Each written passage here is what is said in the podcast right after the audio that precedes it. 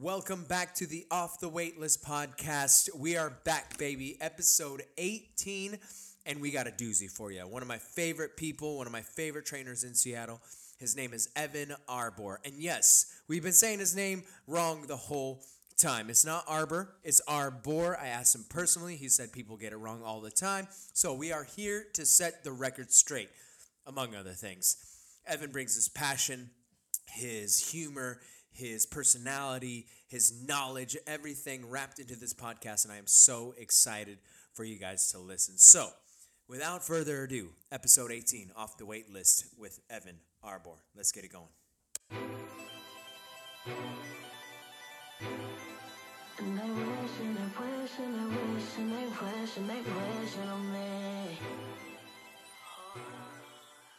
Working. Yes. I'm feeling great. Oh my gosh, what a great start from technology. Seriously, I am always unsure. Yeah. Yeah, yeah, yeah, yeah. How's it going? I'm glad it worked out. Great. Um, I just kind of getting the day going. I trained a client earlier today, Nice. and Um, you already gave Moose a bath, you said? Yes, he well because it's been so nice out, he's been like outside doing a lot of stuff outdoors, so he really needed it. So, you're so you're still doing doing one-on-one trainings?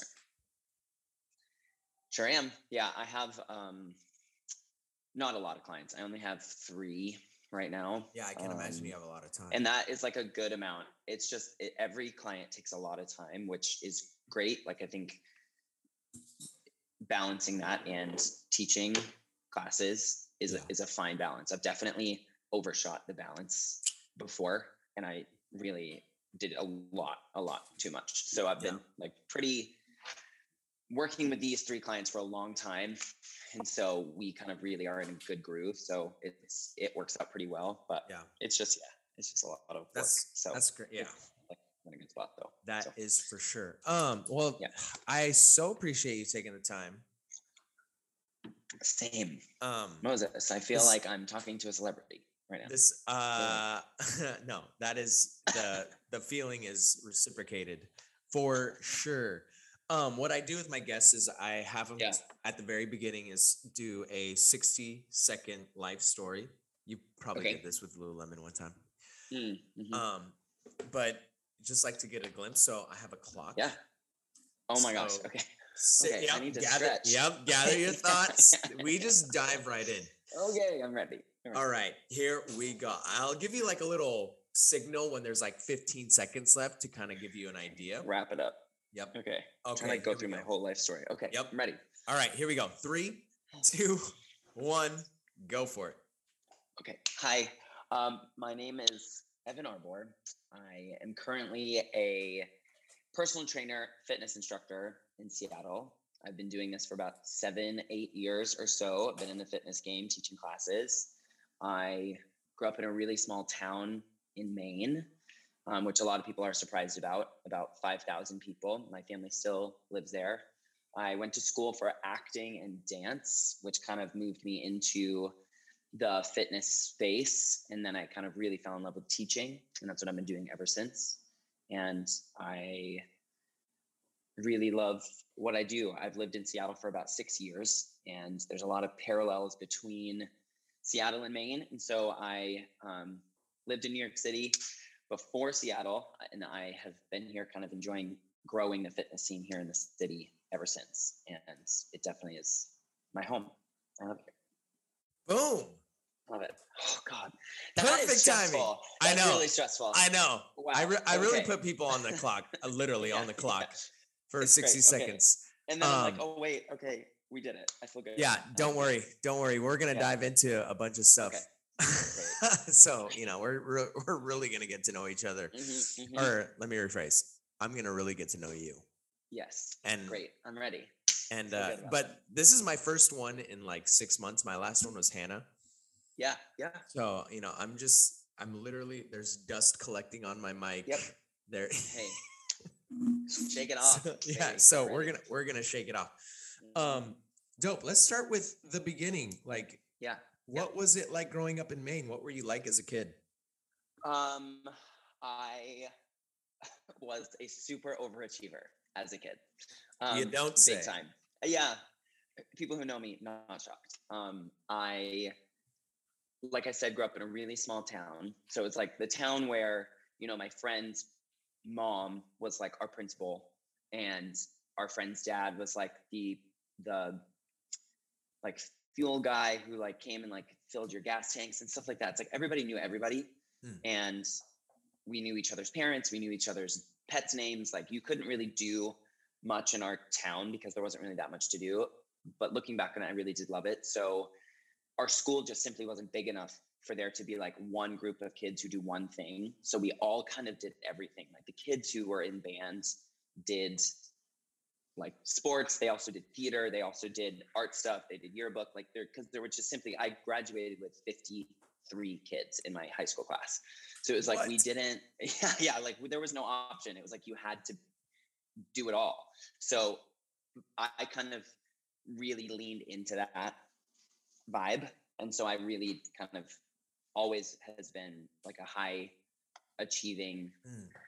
personality type. So that's kind of what I did growing up. Like it was a very, I'm one of three boys. So we're very spread out. So my older brother is seven years older than me. So Mm.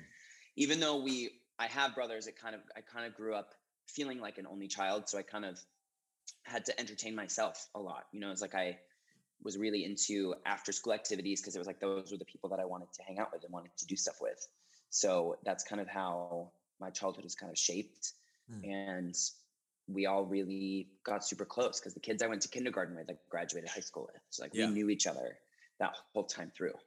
So um, I love it there. I just went back to to Maine last month to see my family. Today is actually my mom's birthday. So Yay! Happy birthday, mom. Um, so uh, we uh, went and I hung out with her. I saw my nieces and hung out with them, and it was super nice. And I got to spend some time there. But it's kind of like going back into a time machine because nothing in my hometown has changed since I've been there. It's like the same places are still there. It's and it, it's. I was talking to my parents when I was back, and it's like kind of crazy how it all comes back to you. Like I haven't been there in so long, but you can still see like the roadmap in your brain of like how to Yeah. get places. Um, so yeah, it was very, it's great looking back on it. I loved kind of what my childhood was and how kind of easy it was in terms of being able to just be surrounded by such a small community, which is Yeah. great. Um, yeah. What uh what what were some of your favorite after school activities that you did as a kid? Um, well, I was, we did a lot of sports. I was a three sport athlete all through school. So I did soccer, cross country skiing, which is huge in Maine, um, and tennis.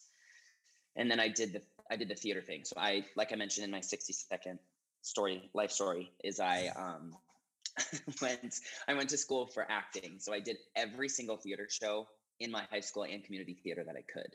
So I was immediately gravitated towards performing arts, and I always have been.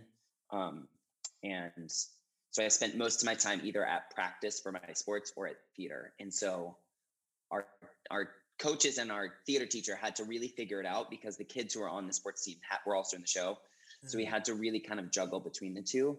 But it was like I don't think there was really ever a time where I just didn't have anything to do. Right.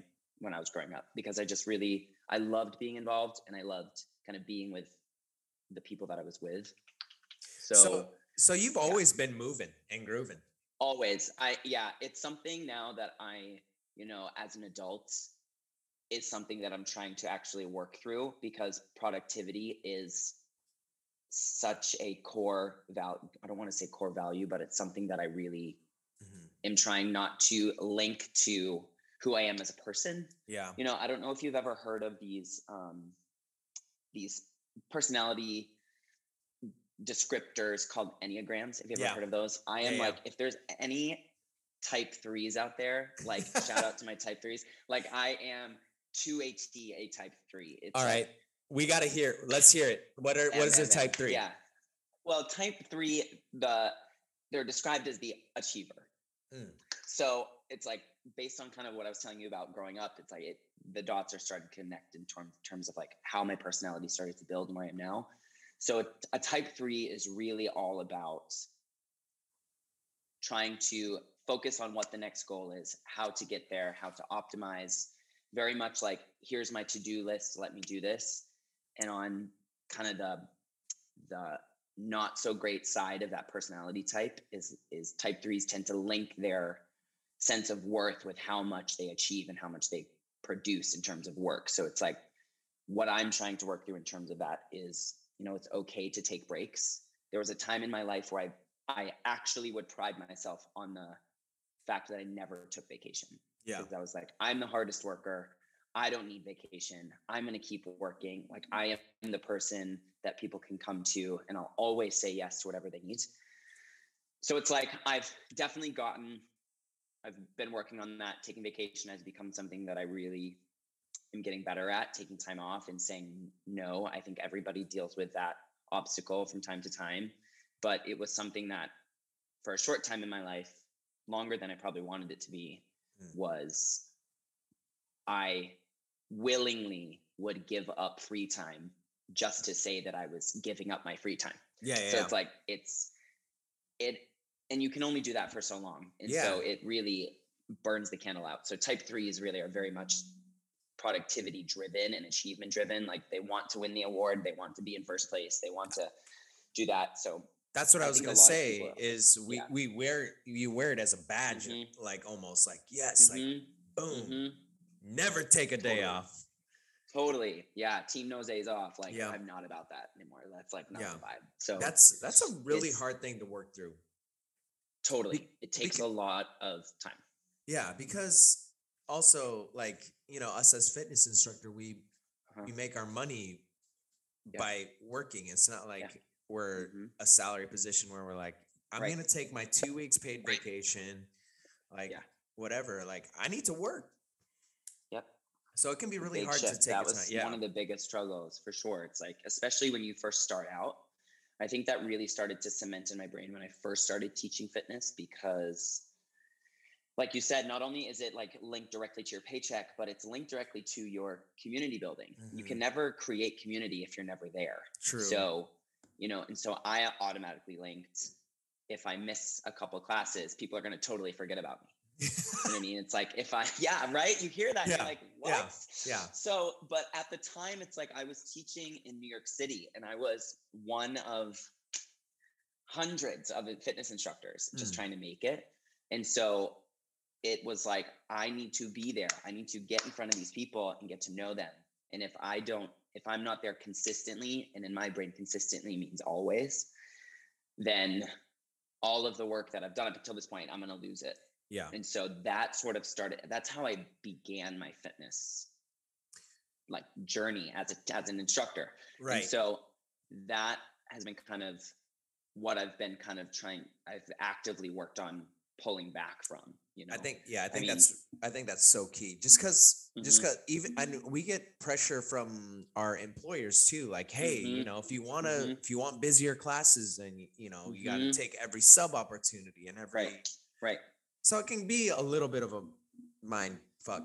Yeah, For for sure. I feel like especially that's the biggest thing that I I pressure or I talk to, you know, newer instructors about is like boundaries are like such an important part of when you first start out teaching and that's like I think, you know, if I could talk to myself when I first started teaching, that is something I would tell myself, you know, 8 years ago when I first started teaching fitness is Mm. like allow yourself to have time off allow yourself to be able to give yourself what you need because I feel like there's such a pressure for fitness people to always be available, always be there, always be working out. Like I think that's part of it too is like you Mm. think we're these people who are just like machines of fitness. We can like always do another workout or always that kind of stuff.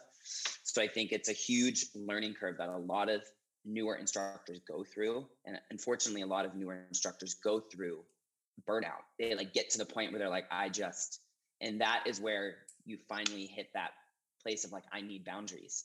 So it's like I try to get to those Early. pers- those Yeah, yeah, before they get to that point, you know, Yeah. It can really affect your relationship with teaching. For so sure.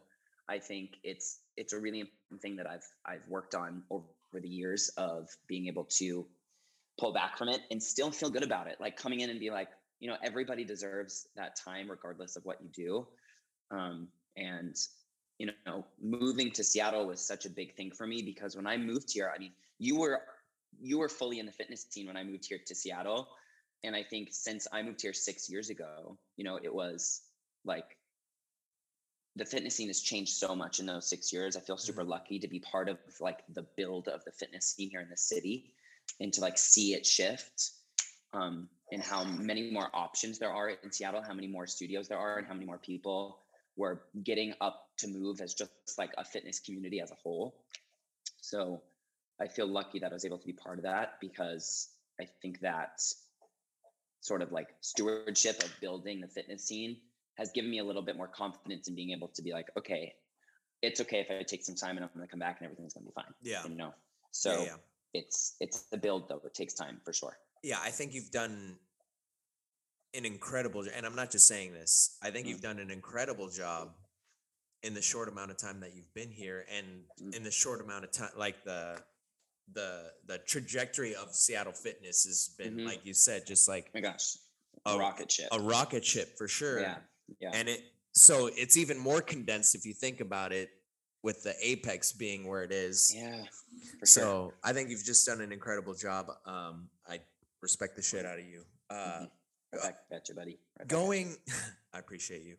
Um, so I didn't know you went to school for acting and dance.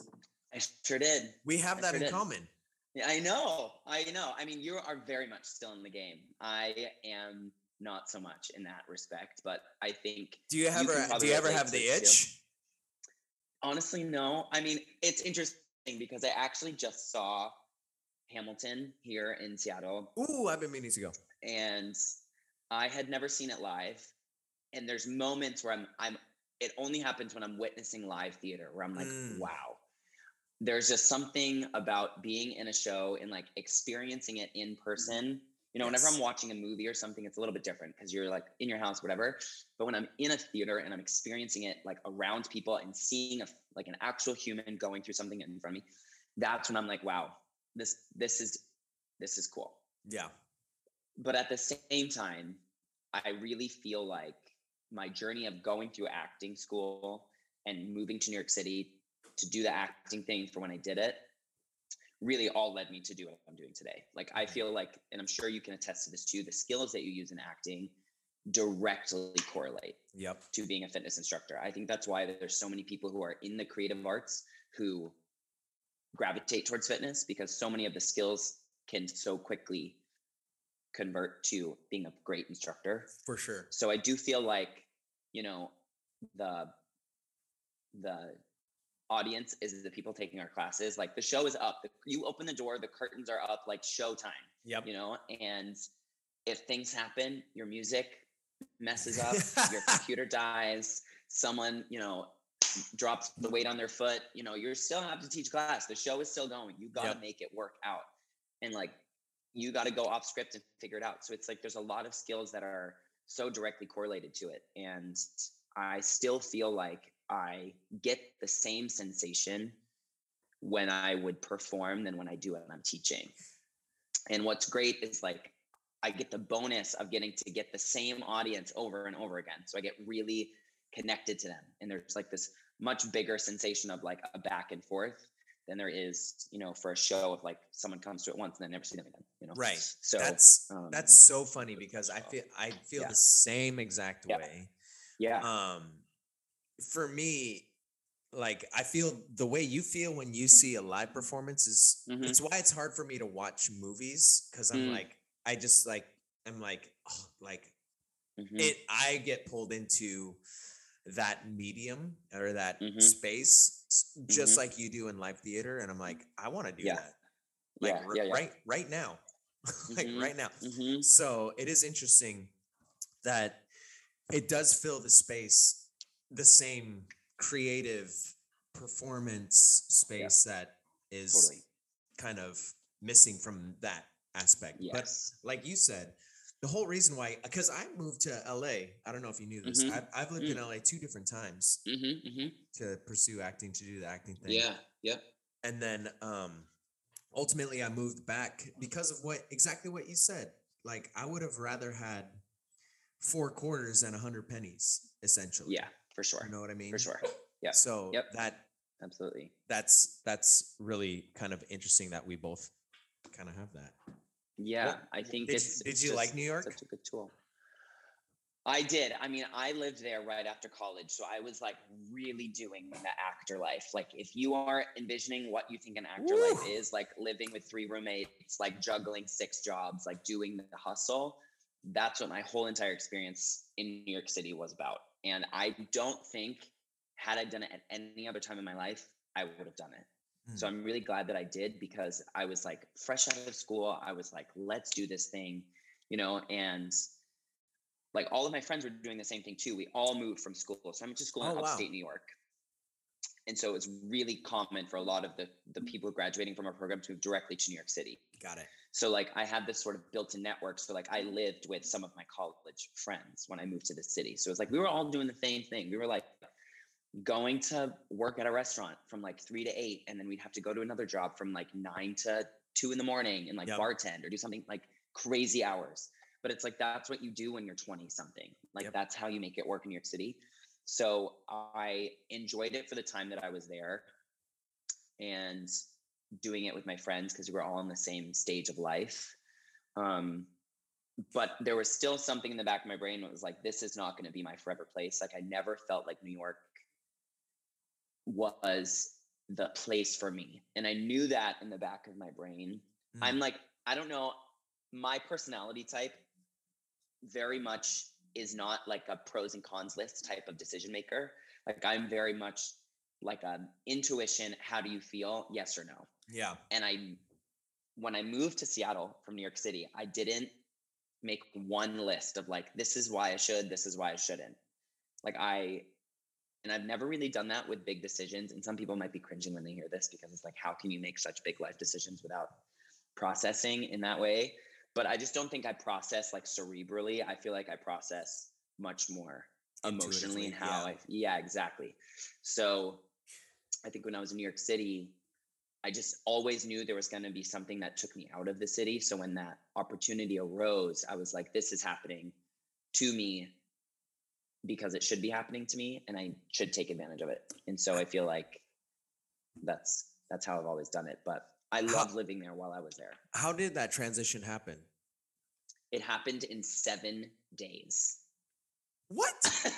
yeah. So um I was like, that's what I mean. Is like it also helped because I didn't have time to think about it. It was like right. we are so at that time I was teaching for SoulCycle in New York City. I've Oh, been working okay. and coaching and teaching there in New York City. So I was Yep. teaching classes there on top of juggling a bunch of other things.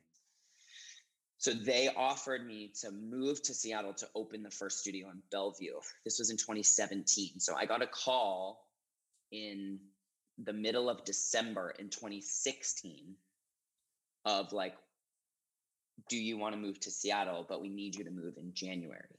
So I was like, I'm going home for Christmas. I don't like, when is this going to happen? Yeah. And so the studio was slotted to open in the beginning of January, right after New Year's. So I got back from my trip from Christmas on like the 27th, and I flew to Seattle. I had three days to find an apartment after New Year's. Flew back to New York, packed my stuff, and I had a one way ticket to Seattle on like January 10th, I think it was. So it was like I all in all had like a little over a week, I think it was, to actually get my life together and move to Seattle. So it And was then open up a studio. and then open a studio on the 15th. Yeah. So we they had four instructors fly and move to Seattle.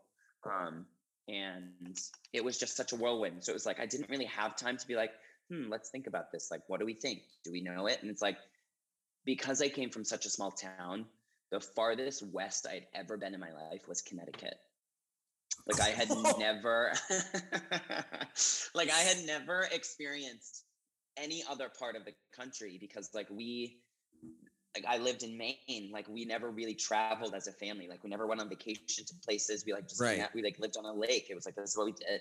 So um we I just was like, okay, I guess I'm gonna try this and move to the entire opposite side of the country I've never been to before.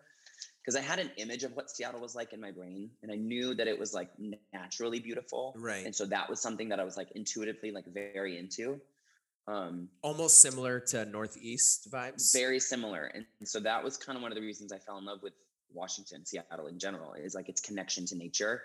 It Mm. was something in New York City that I really missed because it's like you you have access to nature, quote Right. unquote, but I mean, there's not there's nothing like here where Yeah. you can or like Maine where you can actually be fully surrounded by nature. Yeah. So that was a huge win in It's like- terms of moving here. It's like LA. Let's go hike at Runyon. Let's go high. Yeah, exactly. Exactly. Like, yo, You know, this and this like- isn't it. yeah the the paved trail not not the vibe i'm looking for So, like it um was a, a a really great connecting point for me when i moved here is like the the ability to be in nature and like feel that not only the connection to nature but you can kind of get the best of everything like you can really be in the city if you want to you can really go out to nature if you want to and then there's the bonus of actually having like the ocean like actual body of water Mm. so it was like that and some bonus points for Seattle when I moved here. Hell yeah. Um, Uh, what? rewinding just a little bit Yeah. before we move on. Yeah. What was Yeah. it like for you growing up in Maine with a town of five thousand people to Mhm. move to New York City? Was that just like, ah, were you? Was it one of those like typical Uh. TV shows where it's like, I'm getting out of this town? It seems like you love your the town that you Mhm. grew up in, but I yeah, I did I do love my town. I think it was such a great place to grow up and I really am super lucky to live where I lived. Um but I feel like I mean in my family I'm the first person to go to college and graduate from college and I'm- the first person to move out of Maine. So like I for me to go to college one was huge, to leave Maine was also huge.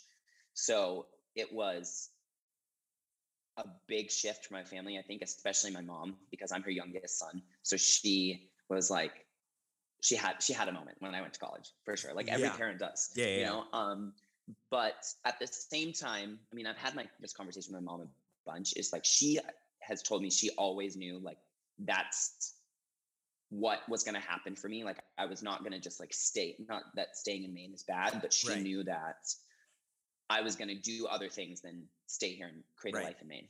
So, but when I told my family I was moving to New York City, Mm. they thought I was like moving to Mars. They were like, Yeah. "Why would you choose to live in like the craziest place to ever live?" um, so, I mean, coming from Maine, I had you know not a lot of experience of living in big cities, and my parents came to visit me a couple times when I was in New York City. My mom came two times, and it was interesting to kind of see the city through her eyes because I had been living there for a little bit and she was visiting. So like see it again through somebody who'd never experienced that volume of people right. was very it was very cool because she kind of really got to see what I was doing and how I was living and how vastly different it was. Um, but it was great. I mean, we did the full touristy thing, but I think it the reason why I love growing up where I grew up is because I think it really instilled in me you know, this sense of like really seeing the person in front of me because there were so few people in our town. It was like New York is very hustle, like let me do my thing. You know, you Right. have your small group of friends, but like you're in it to win it. Like there's and some people really thrive on that energy. And I think that's one of the reasons why New York never really clicked with me. I felt like the culture of that city was not in line with kind of how I want to interact with people. Yeah. Um, so that might have been kind of the deeper reason as to why it never really sunk in. I think there. I think you've done a great job of taking the good parts of New York and Mm. take taking the great parts of like your hometown and making it Mhm. into Evan um in Mm. Seattle. Uh Yeah. just cuz like everyone knows your hustle, everyone knows but also everyone knows how in tune you are with your people. Mm. And I, and, Yeah. And I think that sh- yeah, I think that definitely shows. So it's interesting that you've Yeah. been able to. I think it's really cool that you've been able to take all the good parts of Mm. your Right. background and be like, okay, Yeah. I'm, you know, it's like a buffet. I'm gonna take a little of this, a little Right. of this. I'm gonna leave all of this stuff, you know, behind. Right. But then and then Totally. um take that with you. Yeah. Uh transitioning when Yeah. Bear when Barry's came Yep. up, what um Yeah. what led you to Barry's? Um, I think the biggest shift is I had taken a couple Barry's classes in New York City when I was there just to kind of see like, I don't know, let's just try it out. Let's see what this place is all about. Um, so I knew of the workout, Mm. but I didn't, it wasn't on my radar that it was coming to Seattle when it was coming to Seattle because I was so focused on like building what we were doing where I currently was teaching. Mhm. So I think when the opportunity presented itself, I was like, how incredible would it be to bring not only one but two different workouts to the same city? That was like such a such an incredible experience to be able to say like I've been able to do that. And so and it was a huge challenge because it was such a big switch to what I had currently been teaching. It's such a different format, a different situation. So I was approached by the one of the other founding instructors of the studio to come and teach there. Mm. And so it was just I felt so lucky to be able to like to be asked to join that team, um, to be one of the first instructors there. And it was a little cuckoo because I was teaching, you know, already, but I had to start my training to work at Barry's as well. So it was like I was juggling so many different workouts in my Right. brain every day, um, which was a little wild. But I kind of just like similar to like my thought when the opportunity to teach in Seattle presented itself. Something was telling me that like you need to take advantage of this. Like you need to figure out how to way to make this work. Yeah. Um, and I'm so so so glad that it did. Definitely. And now you're a senior principal instructor. Yeah. And now we're here four Yeah. years later. Yeah. It's crazy. It's I know. crazy. Yeah. But like it's 2020 kind of Yeah. just like. I mean, we're closed basically the whole year. Yes, for sure. There was So- a, I mean, the amount of shifting that that year took from the fitness industry as a whole Mm. is wild. I Yeah. think there needs to be like a like a like a history channel documentary I was like 50 say. years on like how Yeah. the fitness industry survived 2020. Like Fyre Festival So, Oh my gosh. Like I just like I the amount of pivoting, shifting, figuring it out, doing whatever you can to make it work. Like it was but at the same time like I really feel like there was such a desperate need for fitness, Yeah. but there were so many obstacles in the way of people who provide it at the same time.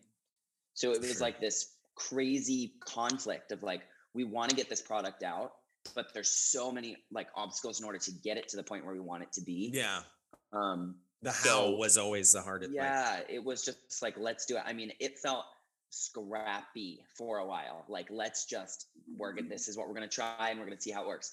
Yeah. And you know, I think it was successful for sure in terms of how we got our workout to the people out there. Like I got to meet people from all over the world doing stuff online, teaching. I mean, I did so many workouts right here on, in my apartment. It's psychotic.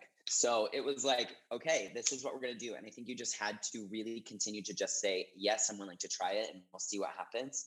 Because we were all just trying to figure it out in that Right. time. So I feel like it's been really interesting to be part of this team in the last four years because we've gone through so many changes just in our studio alone. Um, and to really kind of go through those really sort of turbulent times with the studio and just be like, you know, super knock on wood, like it feels pretty normal, dare I say, at this point. Like we're kind of doing what we started out to do, and like people are in the studio, we're doing the classes, we're feeling good, like in and out. So to kind of come out on the other side of it, two almost three years later, finally feeling normal ish, Yeah. you know, is pretty amazing to kind of see that shift because the biggest fear that I had coming out of 2020 was like, are people ever going to actually come back to the studio? Yep. That was such a huge, and I'm sure a lot of other fitness people felt that too because it was like people have gotten so used to doing it at home, Mhm. you know, and they figured out what works for them and they finally found dumbbells or are like Yeah. you know, figuring out. I mean, everybody was fighting for dumbbells for a while. You know, it was like, are are people ever going to come back? Like, is this going to be a thing?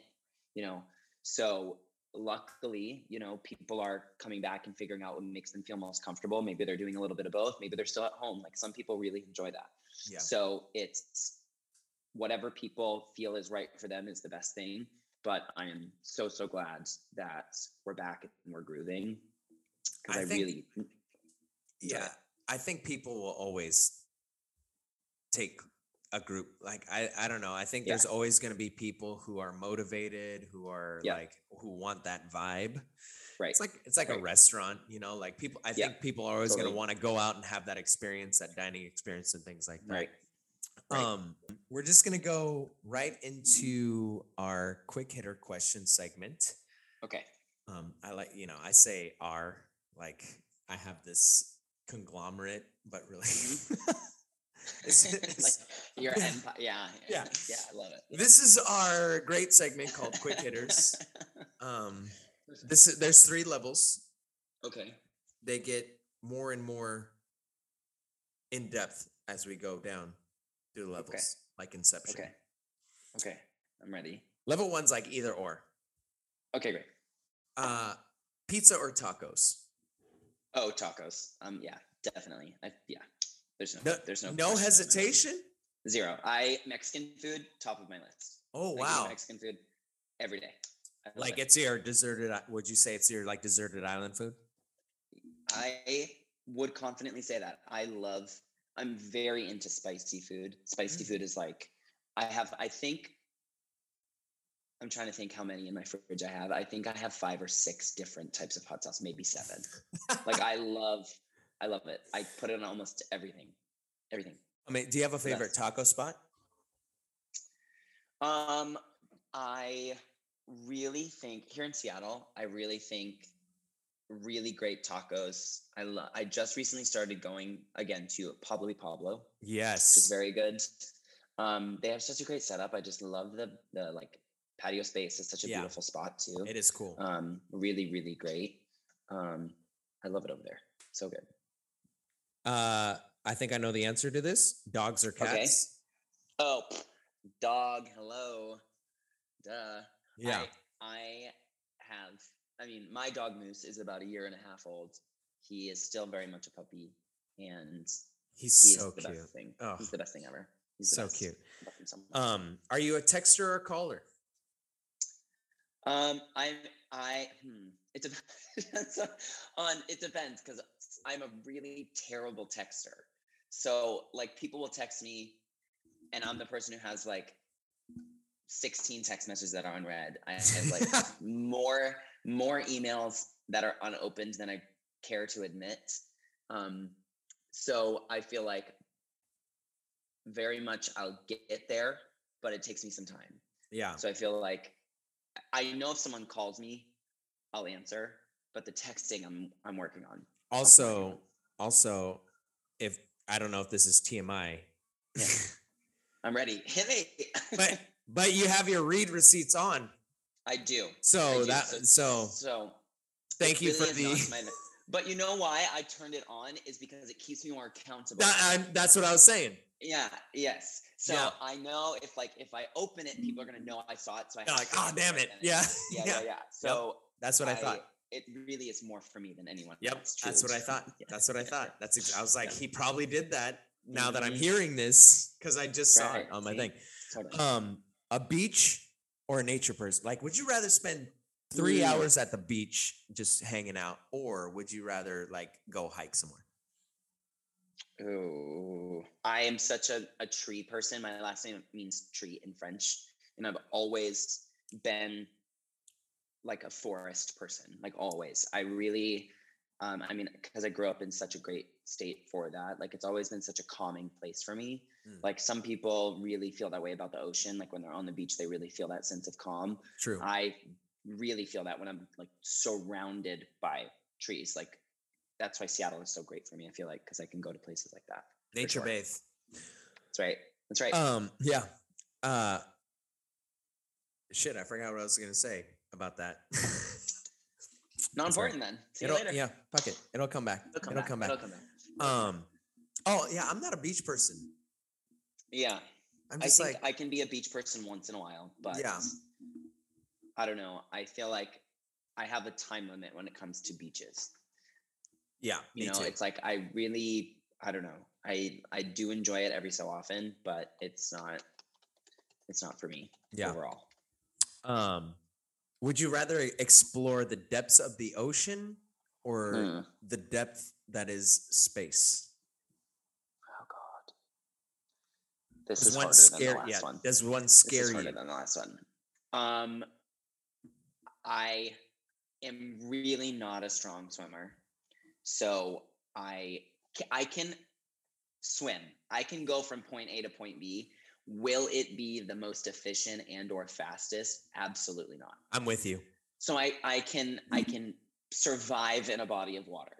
I will say, but Yeah. Let's just be clear about one thing. let's just be clear. Your boy can I can- swim. I can I can tread water. Okay.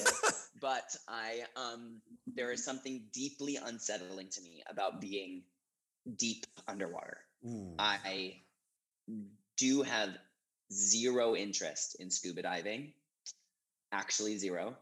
Um even if it's like stunning and in like the Caribbean, yeah. count me out. I'm not Yeah. a fan. So I feel like out of those two, I would rather do space Mm. than the ocean. And I I feel like they're both unsettling. Very I much feel so. like space to me feels more exciting. it's so funny because Yeah. I never even knew how the act of snorkeling worked Yeah. until I was like 30 years old. I was like, what what do you how do you snorkel? Oh, I see. Don't. You just stay like right above the water. I Yeah, like, What is yeah. this? I would I would do that. I've I've actually I've done something similar to that. I, when I was on a trip with one of my friends, we went um like manta ray watching. I guess you like Oh, you cool. like lay on the water on the very top yeah. and there's like this light that's under this board that attracts plankton, which then attracts like the manta rays. Ah. but we had to do it at night when it was pitch black. So we were in the ocean near Hawaii. It was completely pitch dark, so you couldn't really see anything except straight down under you. And even that was very unsettling Yeah. to me. I mean, I did it and it was great, but I think the scuba diving, like going underwater for extended periods of time with a tank on your back and stuff like that, like that. I'm like, I am a human. I belong above water. I'm Yeah. good. Thank you. Yeah. Uh great. We're moving on to level two. Ready? Okay, level two. God, yep, I'm ready. Sup- uh superhero power. What would it be? Oh my gosh. Okay, this is a great question. I feel like you have a very clear answer because I know you're a huge Marvel. I do. I do have a very clear Um, answer. So, hmm, my superpower. Hmm. Something that I've wished I would have, I guess, when I was younger. I'm thinking I've always wanted. Hmm, I feel like this. I don't know if this is a superpower. If you consider this a superpower, but I feel like the ability to, I don't know, like give people a sense of calm and like Yeah. peace is something that I would really love to have because I feel like it could be very helpful in Yeah. certain situations. Um, Like an so empath. that's the first thing that comes to my mind. Yeah, yeah, Yeah, very yeah. much. I would love that, and I wouldn't use it for evil. I promise. It would only be for good. Yeah. Yeah, that's what they all say every time. that's right. That's why every villain. yeah, that's a, every villain has started that way. uh, what's your favorite treat meal? Besides tacos. Oh my god, fried chicken. Oh, there fried we go. I, if you, if any of my close friends are listening to this, they know that I consider fried chicken to be its own food group yes. in my experience because I love it so much. It is the best. I have tried many fried chicken places here in Seattle because I'm always trying to see what the deal is. Mm. Um, I love You it. like top three places right off the top of your head. Favorite place Yes. is this place. It's called Ma'ono. Seattle. Yes! I have it. I am obsessed with it. It, in my opinion, it's the best one. Um, there I think I agree. It's it's it's really good. so good. It's so good. Um, and I have tried this other place called Sisters and Brothers, which is in um, Interbay on the way to Ballard, which is It's really great. literally like three blocks away from my place.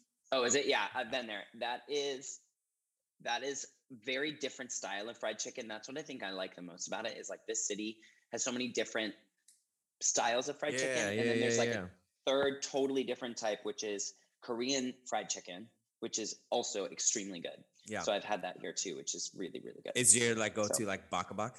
oh yeah, baby. Oh my god. Oh yeah. Those are three places. You get it. You get it. Yeah. All right. Really good. Great. Really good. Um, Do you have any uh, current shows or podcasts you're obsessed with that uh, my seven listeners can listen to or watch?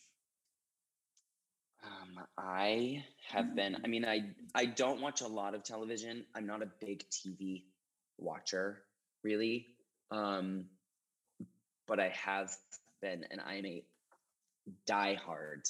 I would truly say diehard RuPaul fan, and I love it.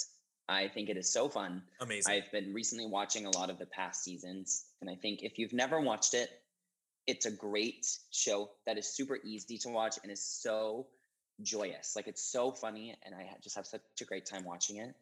And that's it. That's the one for me right now. That's the one I'm really going through. Um, just the past some past seasons that are really great. Love it. Who is your dream dinner guest? If you could have any person at your dinner table, dead, alive, mythical, Mm. doesn't even have to be real. Oh my gosh, mythical! Shut your mouth. Um, I can, by mythical, do you mean like Like fictional. Yeah, yeah, yeah. yeah. Oh my like, god! like a Okay, fictional well, this just opens up a whole door. Okay, so I'm also a huge fan of Harry Potter. Yeah. I've always been a huge fan of Harry Potter. Um, so I would really love to have dinner, like in the Weasley households. I can't. Oh, like yes. with like with the Weasleys. I think it would be so fun. Um, and I have been recently listening to the books on on audio oh, um, yeah. the last couple months, which is just a great, like, very sort of nostalgic thing to do. So, Is it with that? Is it with the English guy? Yes, Jim Dale, Jim Dale. Yeah. superstar. I'm good. Jim Dale. So yeah, I love that. Yes. Oh my god, amazing. Um, what house would you be in? You think? Uh, Gryffindor. I've taken the test multiple times, verified. So There you go. There you go. you know, I Um, try. I feel like everybody says that though, but I, I don't know. I feel like there has to be some sort of authority on it, and I yeah. that's what I I so. say it, but I've been sorted twice, and they've both been Hufflepuff. Yeah. So, Okay, I love it. Hufflepuff, incredible. um, there's only one more question in level two. Okay, okay. Uh, what's your favorite way to work out? Oh, hmm. I favorite way to work out, like mo- modality of working out. Yes. I really love. I mean, I love traditional strength training. Mhm. That is like my my thing. I have been doing that for a long time. I really enjoy it. Um, and I think it's really nice to be able to kind of do things that are physically and mentally challenging at the same time. And that's kind of like what drew me to fitness in general as like my own sense of like me time. Because a lot of Right. the time I spend so much time in fitness spaces as the instructor, as the coach. So when I get that time just to do it for me, that's very special. So I really enjoy doing that. Very much so. Um, What's that's funny definitely my spot. Is remember the thing that I forgot to say? yes, came back. it came back. Okay. And I was gonna say about first like new fitness instructors, like you you better love helping people because if you're doing it just because you happen to like fitness, it's totally. it's gonna it's like it takes away from your joy of actually doing fitness a lot of Yep. the time. Like the last place you want to be is in a fucking gym. A lot of the time, like you just want to go Right. home, decompress, and then you skip your workout, and then it's just like so. Yep. That's yeah, that's a that's a huge thing. Um, Totally. we, sorry, I'm getting an inter- interruption.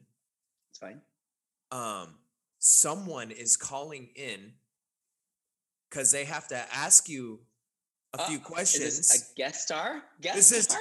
This Oh is my gosh. this is a guest star. Hi. Oh my gosh. Hi. Hello. Girl. Um, When she found out I was I was doing the interview with you, she was like, "Get me on." I was like, give me my own segment. I love it. uh, Moses and I are actually in the same room right now, but he thought it would be funnier if I called in. I, this is incredible. This is great. I love it. So good. um, okay. Am I? I told her I told her she gets two questions. He told Okay. me. I thought you said three, but I only have two. I, it started out as five, and Oh, then it went to okay, three, yeah. and then I was and then she was like, "I got two. Okay. Okay. Okay. here are my questions. I have one fitness question and one personal question for you. Okay. You start whichever one you want. I'm ready. Okay, I'm gonna start with the fitness question. Okay. Okay. So, first of all, I love you so much. Same. My pleasure and uh, I think that your classes are always just the most amazing ever. Um, and uh, multiple times, randomly, actually, I don't know if Moses ever told you this, but we'll be like out in public or like at a party or something, and we'll go down like a rabbit hole just talking about how great you are. so, I'm not kidding. This has happened more than once. Um, and like trying to figure out like why Evan is so great. And one of the things that um, I think makes your class amazing and so consistent every time is you have an amazing ability to build trust with your clients. Like, I Mhm. mean that in the way that, you know, you'll say a run or something, a run pattern, and I'll be like, that sounds way too hard. It sounds like I'm not going to be able to do it. And then I always can do it. And I just have to Mm. trust you that like you are being so intentional with your programming. Mm. Um, so my question for you is what Yes. goes into that? Like, are you, is that by accident? I don't think it is, Mm. but are, are you just really that intentional? Yeah. Um, Totally wing it every time. Mhm. And Yeah. yeah, what is, what is your motivation for like building that trust with people? And what's Yep. your process to um, make sure Yep. that you are giving out, you know, the same like great, intense workout every time. It's like really going to push people to be their best. Mm-hmm. Yeah. Yeah. I think one, thank you so much. I feel so lucky to when you come into class and take my class because I know you're going to work super hard. And so that is kind of the biggest thing. So I feel like I'm super lucky to have people come to my class who are willing to work really hard. That is something that is, I think, very special because even if, like you said, when I tell you what the run is going to be, you're like, holy shit, what are we going to do? You know what I mean? So I think like willing to try is so important. And so that is for me to you. Appreciate you. But I think in terms of your question, there's two really important things that I think have to be at the foundation of every instructor, no matter what they're teaching. Is I think you have to you have to recognize that when people come into your class, they are giving you two of the most important things that someone can give you. They're giving you their body and they're giving you your time.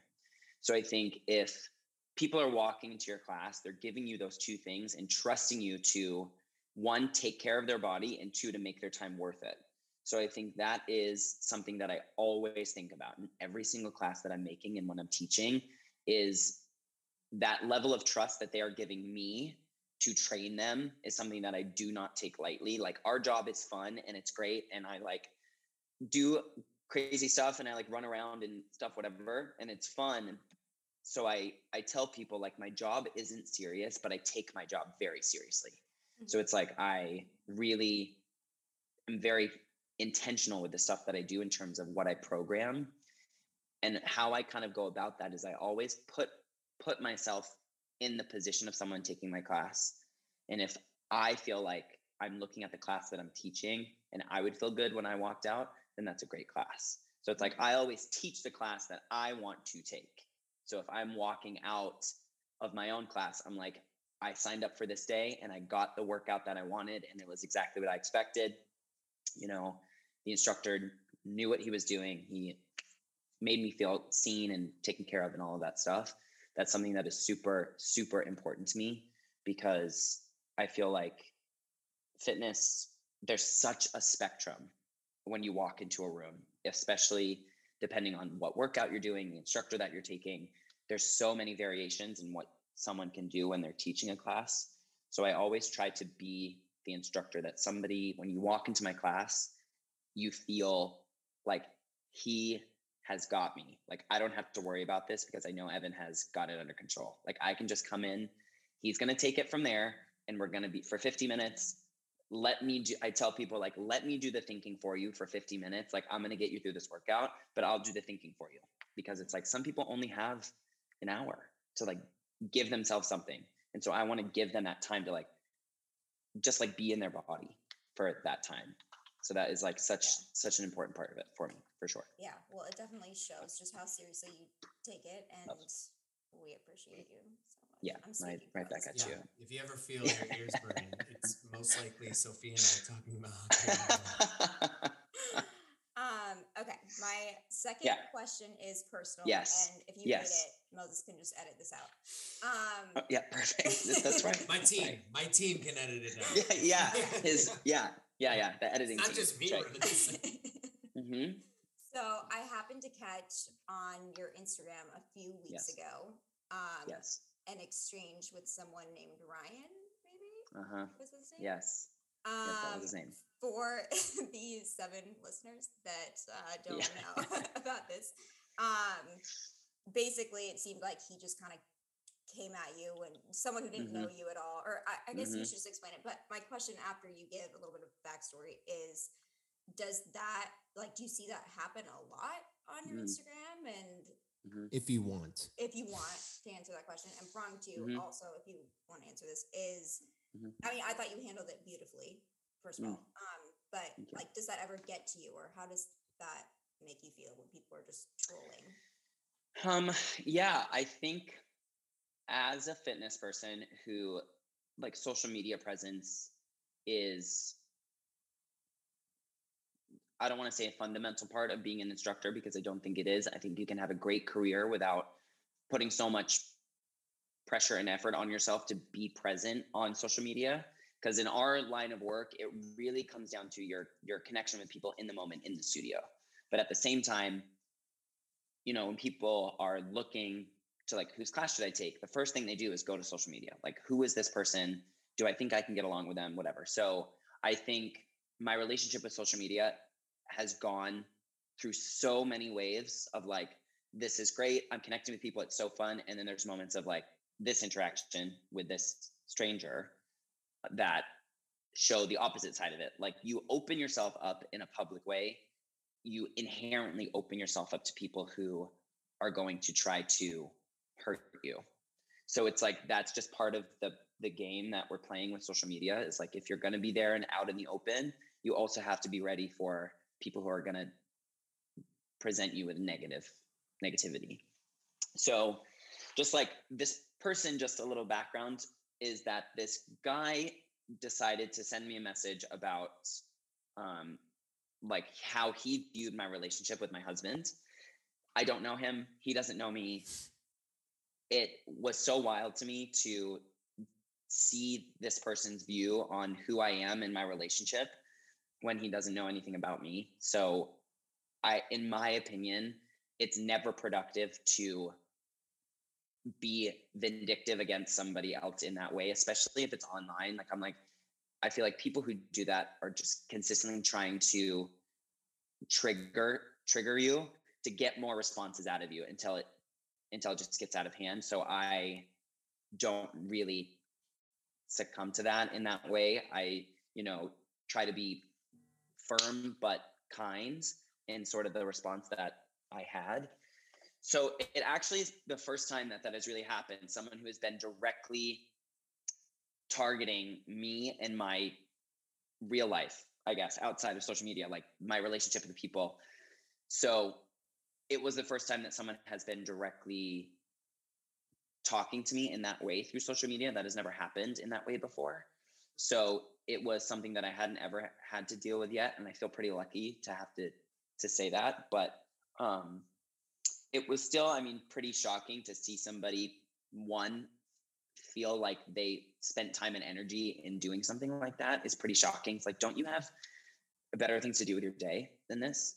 Um, so I think, uh, you know, it's such a small blip in terms of all of the great messages I got on the other side of it. Like when I posted this exchange with this person, it was it was truly overwhelming how many wonderful messages I got from everybody else that that I interact with online.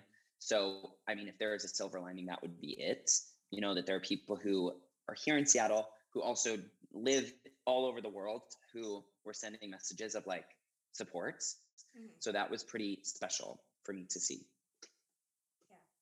Yeah, it was Yeah. super. I mean, I think a lot of people were shocked just to see that there was a stranger, you know, coming in and making comments about your Wild. marriage. It's It's wild. Insane. Yeah. I know, and people feel safe in order to do that, and that's why I say like it's really easy to get caught up in like I need to defend myself to this person, Mhm. but at the end of the day, like what what is the point? So that's kind of where it was just like I'm gonna say that I was like you're gonna allow yourself one message back to this person.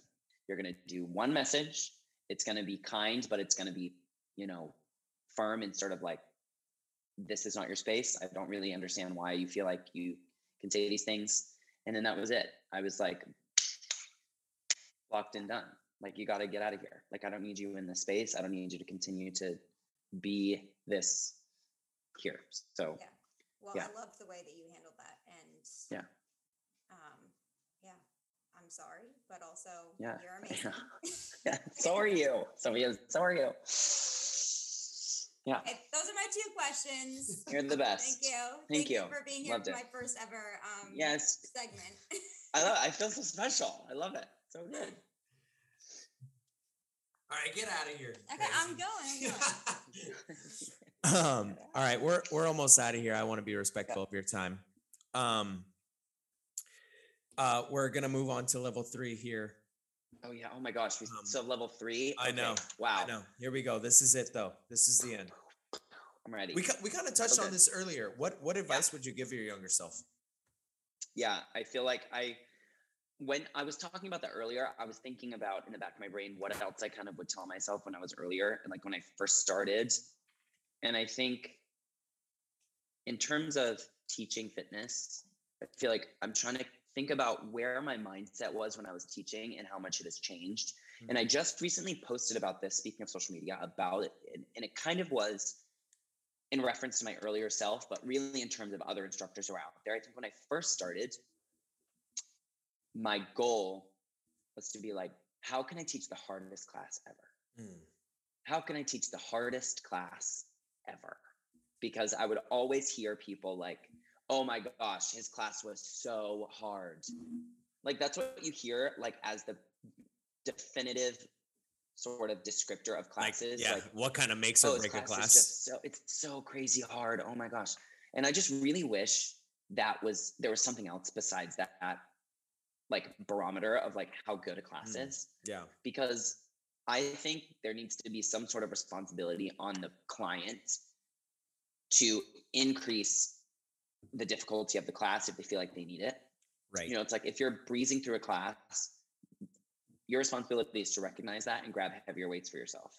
Like you can make any class challenged if you're using the implements that are challenging for you. yes. So it's like whether you're doing weights, whether you're on a treadmill, whether you're on a stationary bike, there are ways where you can take the same exact structure and make it a challenge. Yep. So I feel like my thought process has shifted so much in terms of how can I make this class as hard as possible to how can I make this class as inclusive as possible Mm. for all people who are newer to working out, who haven't worked out in a while but are coming back to it, and how, how for the people who have been here the whole time. So it is, in my opinion, much more advanced level of coaching. So maybe that's why I am now at this place because I've been teaching for so long. yeah. Because when you first start, you're just trying to make it out alive. Like you're just trying to make it True. work And have you're trying people like so it and like yeah. right you're just trying to meet people you're trying to not screw up your cueing you're not trying to like you know mess up your words and you're just Yep. like just trying to get out of there so i feel like that has been my biggest focus is like don't spend so much time on trying to make it the hardest thing ever try and actually let people feel like you are coaching them like you're actually seeing the person and giving them the space that they need to feel successful whatever that is for them Right. is my biggest goal now Yeah, I sure. I I totally feel you there because the athletes are going to be able to push themselves. 100% You know. Yep. The Yeah, the totally. so so the person who's just coming into class, like hmm I like I I know I need to get that person through Yeah, the workout. right like that is the person exactly Yeah. and that's the person who is like the quickest to shut down in their brain they're like this is 100%. it i'm Yep. done this is Yeah, I like I'm not I'm never coming Like, back to this. Like why would I? totally totally so it's just like that is kind of the biggest thing like when when i was just talking to sophia about like how i create classes Yep. that is something that I'm always thinking about too. It's like, how can you make people feel like this workout is for them, regardless of how many workouts they've taken before? Yeah. So that's kind of my biggest thing for newer people. It's like, because those are the people that ultimately build your community, that like Yep. become your people, are the people who come the first time and they keep coming back. Yep. So that's the biggest one for sure that I would tell my Um, younger self. That's a good one. What are some short term goals and long term goals you have, like in the next year and then in the next like five, ten years? Yeah, I think long term is to build our region even more. So we're, there's a studio going to be opening in Portland in the fall, which we Let's just announced today, which is exciting. So it's like our region in the Pacific Northwest is building, which is very exciting. So I definitely want to be sort of a spearhead for that in building that region, whether that means, you know, here in Seattle, there in Portland, whether there's another studio in Seattle, I don't know. But um, that's definitely a long-term goal is to really cement myself as a resource for the other instructors because Vancouver. I love teaching. Does that count? Vancouver definitely there. Technically, you know, but Yeah. kind of. Yeah. Um, so I think teaching is one of my favorite things to do, but what I love doing on top of that is helping coaches become better coaches. Mhm. So I think it's something that I really love talking about and like why does that coach do it so well? Like what actually about them? Like what like tangibly can we put on paper that this Right. person does well that makes their class great? And how can we transfer that to somebody else? Mhm. So that is something that I love looking at and taking classes and figuring that out and helping people. Love that. So that is like a really big long-term goal to be able to help build that. Um, and in terms of more short-term goal, I think what I've been trying to tinker with for the last little bit is figuring out a way to um the idea is to create a space that helps people get a little bit more one-on-one attention in terms of studio fitness. And so I think the biggest challenge for us as coaches is you have 50 people in a room. Everybody's deadlift looks different Yep. and you can only give so many cues at once. Yep. So my goal is to create some sort of format that helps people actually focus on more sort of like whether it's a workshop situation, whether it's like an actual class, but to actually help people focus on how they can improve their specific form. That's more than just like two minutes after the class. Yeah. So that is a format that I've been working and ironing out for a while Cool. that I think is gonna be something that comes to fruition, you know, um, because I think people really want it and it can be really helpful. So that is Sure. a big thing. That's Even an advanced person. totally. Um, if you could change one thing in the fitness industry, what would it be? Mm, Just one I- for now. yeah, yeah. So I think we touched on it before is that the the barometer for a good instructor is not how hard their class is, it's how seen and heard they make their clients feel. And the really great instructors, I think, do both.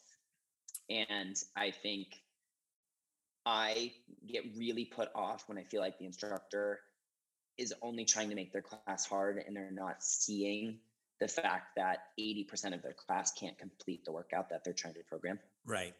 That I think is extremely disrespectful to the people who are trying to take their class. Mm. So I think, and then on the flip side of it, it's the people who are, you know, trying to pull all of their intensity down without pushing the people in front of them. Like there should be a level of discomfort, but right. it shouldn't be impossible. Right. So I think like there needs to be a different barometer in how we correlate the success of a class for other instructors. So I think I really wish the conversation was not immediately to how hard their class is. You know, Yeah. it's like did Can, they yeah. Can we change that language like they somehow? connected to you? Yeah. Yes. Did you feel like they were really aware of their programming? Do you feel Mhm. like they really understood how it was feeling when you were doing X, Y, and Z? Do you feel like they were really aware of like celebrating people and they were doing something more than they had done the last Mm. time or stuff like that? Mhm. It's like I think there's other ways to feel like a class is successful than just how hard it is. And I feel like part of that issue is it feels hard when you're doing cardio because your heart rate is high and so I feel like classes tend to be feeling hard when your heart rate like stays at like 185 and you feel like you're gonna die the whole time. Right. But in what I do, which is strength training, that's not really the case. You don't need your heart rate to be that high all the time. So Right. Like there needs to be a different barometer in terms of how we describe classes. I like that. I like that. Uh, Mhm. what's your why? What pulls you out of bed? Hmm. I feel like the biggest motivator for me in what I do is that I am really helping people discover new levels of strength that you know they feel like they didn't have like whether they push themselves a little bit faster on a treadmill whether they pick up a heavier weight for the first time you know whether they have been injured and this is their first time hitting a jog and they're feeling really good about it. You know i feel like fitness is such a great tool for connectedness of uh, people and i'm super lucky to be able to do that. So i feel like if i get one person who walks out of my class to be like wow i'm so proud of what i did today Yeah. it's a huge win. It's a huge win. You know there's like you said the athletes are always going to push themselves. There's going to be people who always sprint super fast and lift super heavy and that's awesome. But i feel like there needs to be a, a wider lens on top of like but am i Yeah. making people feel proud of the work that they're doing? Yeah. are they feeling proud of their body? Are they feeling strong not like destroyed you know when they come out Yeah. Yeah. I, I feel you. I think it's I think it's important because, you know, it's going back to the whole that first person taking the class for the first time, like so Right. important. So important. totally Um, okay, we're here. Last question. yeah i'm ready Thank you so much for your time. I really, really appreciate it. Uh, who would you like to hear on the Off the Waitlist podcast? And you have to help me get them on. um okay so michelle obama if you Yeah, could yeah. that out that would be great just She's on the quick. list. Yeah, yeah, she's she's on the list. Um, hmm. I feel like someone I would really love to hear talk. Well, you know, one of my mentors. I mean, you worked with Chris as well. I, Mm, it, I mean, he's he lives in LA and he's super busy. I mean, his brain is just like he has been doing fitness for so long. He truly he is one of my mentors. He's one of your mentors. So he has really instilled a lot of how I teach in what I do now. We have very different kind of ways of going about it, obviously, because everybody does. yep. But I think I would love for you to like get some information from him and kind of how he thinks a little bit deeper in terms of fitness too. Um, Oh, I'll never forget just sending workouts to Chris and have him oh my god, just rip it apart. rip him apart and and say start over. Yeah, never, Been there. never have I ever been so critiqued in like the Yep. best way. Totally, Like totally. you're so 100% correct about Chris. Uh, that's a that's a great one. He's great. Yeah. Um that's our time. I really appreciate uh you taking the time out of your busy ass schedule, take time out. Um and I'll see you soon, man. You sure, you Like, sure will. Thank yeah. you for having me. Thanks for Yeah. hanging and Of course. getting to it was know me a little yeah. bit more.